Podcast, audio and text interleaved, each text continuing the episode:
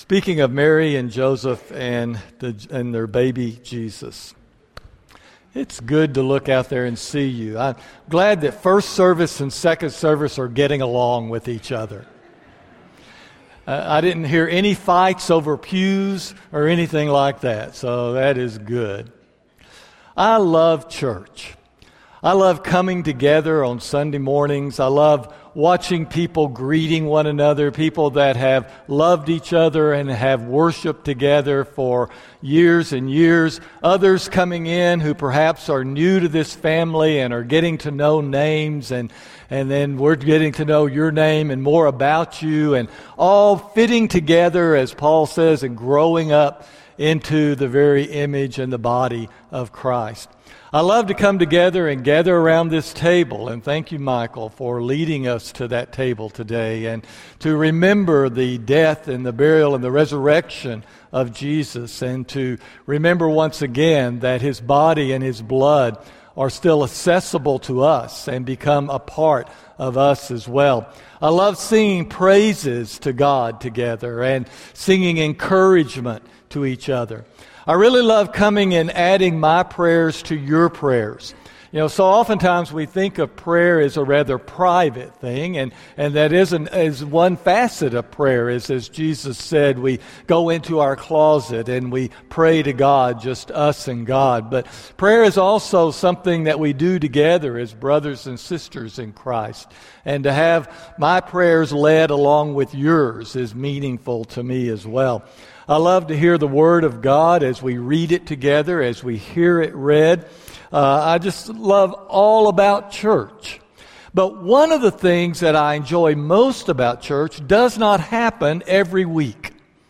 There are only a few weeks out of the year that this event occur- occurs, but when it happens, it is marvelous. And what I'm talking about is when one of our young couples, bring their newborn babe to church for the first time. Don't you love that? I love watching everybody gathering around them. I love watching and listening to them as they say all these wonderful things about how beautiful the baby is. And they're right, the baby is beautiful, isn't it? And I hear them telling, well, I think they've got your nose, or I think, well, you know, you got all these things, and, and just rejoicing with that young couple as they bring that baby for the first time to the spiritual family, to people that will love that baby too and help that baby to grow and to be strong. Now, that brings me to thinking about Mary and Joseph in the text that we just read. As Mary and Joseph take their little one month old baby to church for the first time or rather, they take him to the temple for the first time. Now, they were on a mission. There were things that once you had a baby, you had to do under the law of Moses, and that's what they lived under. One thing was that the woman was supposed to complete a month long rite of ritual of purification to enter back into society. And once she had done that, she went to the temple, offered a sacrifice, and that completed that month of purification. And also, since they had had a baby boy, and it was their first child, there was another thing they needed to do. They had to go and redeem that child. Because if you read in the Old Testament, under the old law, the firstborn son in every family was to be consecrated or dedicated to the Lord. In other words, was to become a priest. However, God had provided that not all the firstborn sons had to become priests. He had given them the tribe of Levi, hadn't he? To take the place of those firstborn sons. But the, still, the parents had to commit themselves to the support of the priesthood, had to offer a sacrifice, and to buy their baby back from that duty, and they could take the baby home then and raise the child as their child. So all those things had to be done. So they had to go to the temple on his first month's birthday to do these things. And I know they went there with sincere hearts because they wanted to keep the law of God. But people are people, you know. People back then are like we are now. And I just know that the real joy in taking that boy into that temple was hearing everyone ooh and ah, people gathering around and say, Oh, what a precious little baby boy. People looking at him and saying, Well, I think he's got your nose and your eyes and kind of makes you think what Joseph might have thought when they said, You know, I think he's got your eyes, Joseph. I bet he smiled and said, Thank you. Well, now, I know that happened. It happened then because it happens now. But some other things happen there that don't always happen when a newborn baby is brought to worship for the first time. A couple of people are mentioned in Scripture that came up to Mary and Joseph and the baby. One of them's name was Simeon. Now, Simeon was an elderly man. He's described as righteous and devout. He's described as being filled with the Holy Spirit. And also, God had made Simeon a special promise. And we don't really know much about how that promise was made, when that promise was made, but God had promised Simeon that he would not die until he had actually seen the Messiah. Ah, the Messiah, the Christ, the one that God had been promising for generations. He now, in some way, had communicated to Simeon, You're going to see that Messiah. He will be born in your lifetime. And therefore, Simeon got up that day, and it says he was led by the Spirit to go to the temple. And then he was led by the Spirit to this young couple, holding their little baby. And this elderly man walks up to Mary and Joseph, and he holds out his arms. He says, Can I hold that child? And he takes the little baby Jesus in his arms, cradles him there, and listen to what he says Master, now you can let your servant go in peace, because my eyes have truly seen your salvation. A salvation you have prepared in the presence of all your people a light for revelation to the Gentiles and for glory to your people, Israel. Nobody said that about one of my kids. That's pretty heady stuff, isn't it? But of course, Mary and Joseph already knew this was a special child. After all, think back to the time that Mary heard that she was going to have a baby and that this baby would be the Son of God. Think back to the time of Joseph, whenever he found out that his, in, in, his fiancee was pregnant and expecting a child. And the angel came and in a dream told him, It's going to be okay because this child truly is the Son of God.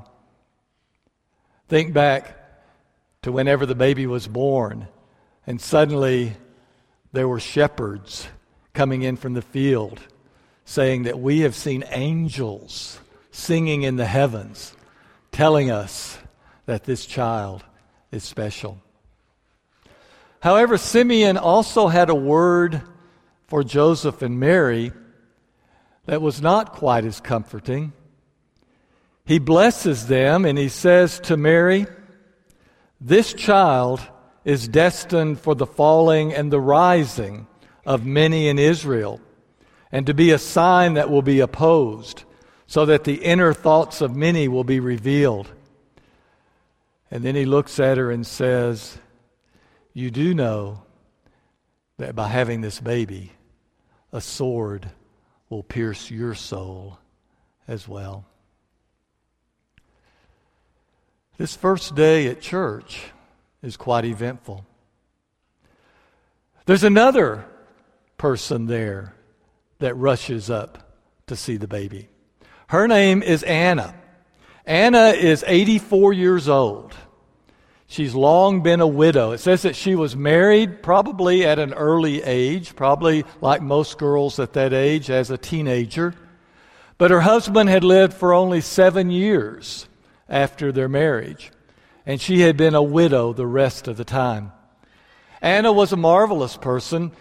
She, instead of remarrying and moving on, she had dedicated herself to the service of the Lord and had gone to the temple on a daily basis, praying for her people, praying for those who are around, fasting and giving glory to God. She too recognized that this was a special child.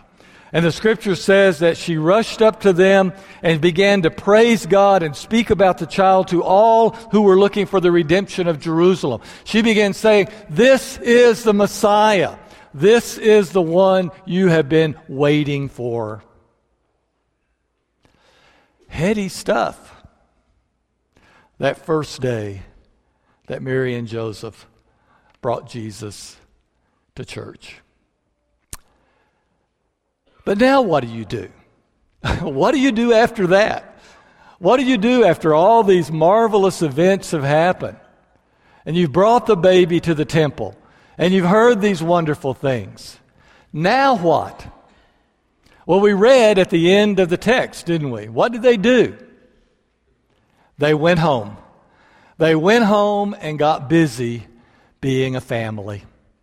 They took that baby back to their home. They had been away from home for well over a month now, as they had traveled down to Bethlehem to pay their taxes. There, the baby had been born. They obviously waited in Bethlehem for a while, but finally they went back to Nazareth. They went home to be a family. Now, many of us in this room have done that. We can relate to that too. We usually take our babies home from hospitals, don't we? Uh, can you parents remember how exciting and how scary that was? I remember thinking the first time, I don't know if I can do this or not. Be a dad. You know, having a baby changes everything, doesn't it? Having a baby means it's time to grow up. Yeah. I was reading the other day, I think it was just yesterday, reading some different quotes, and can't remember who said it, but one person said, The American male does not mature until all other options have been exhausted.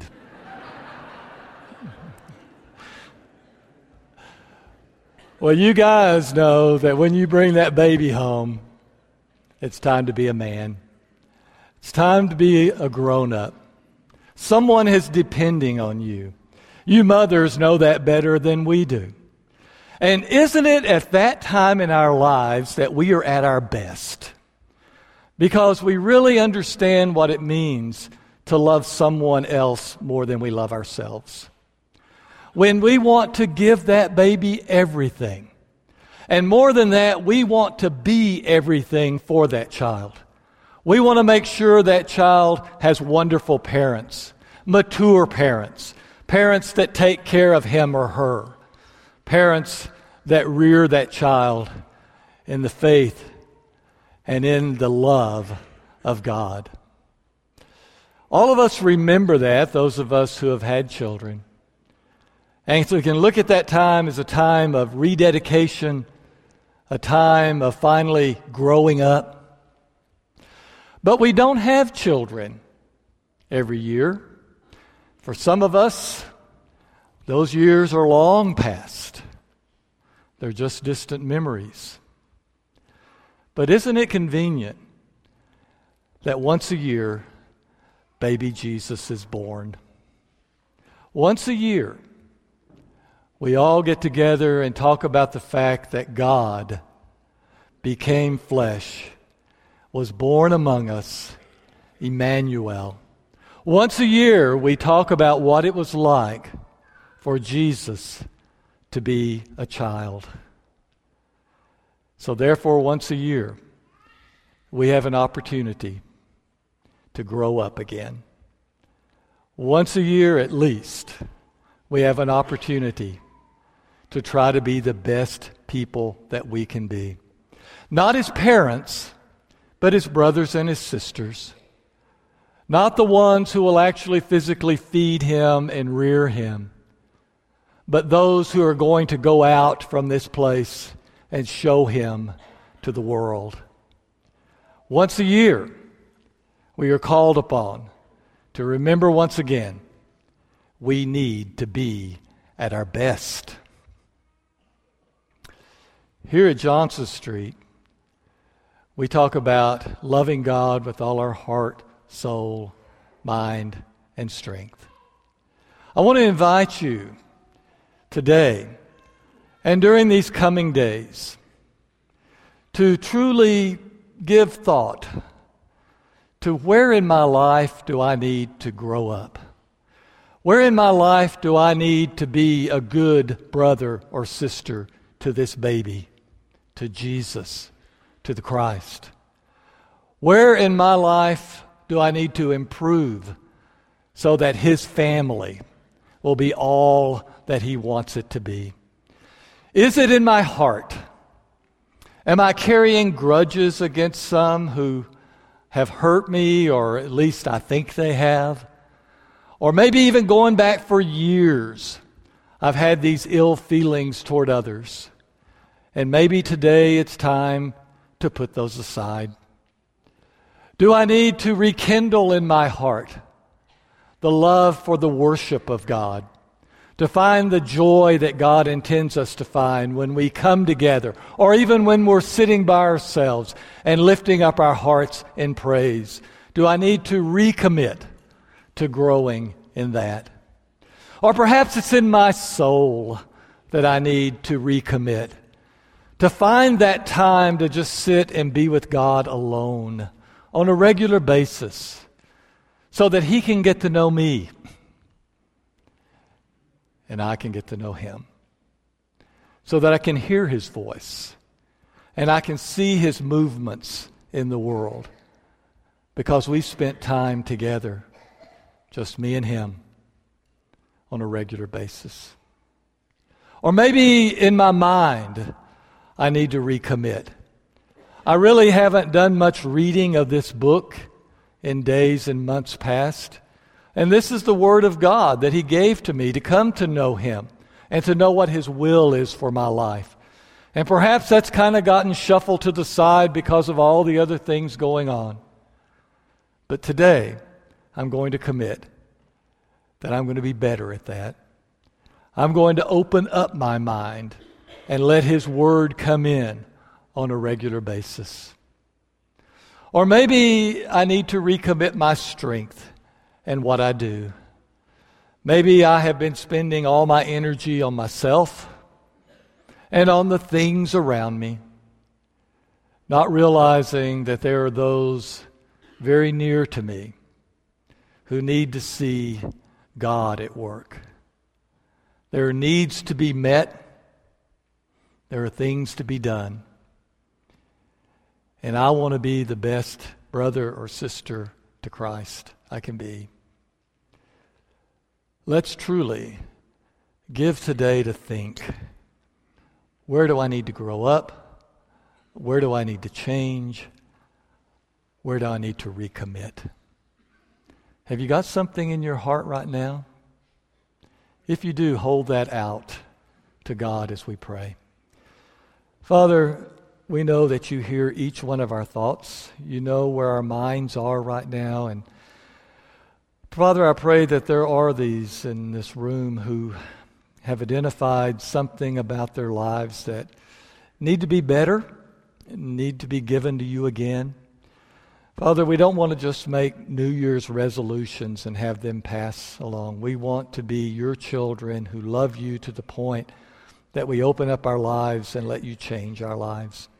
So, Father, these ideas that we have, these thoughts that we have, these intentions that we have right now, we pray your blessings on those.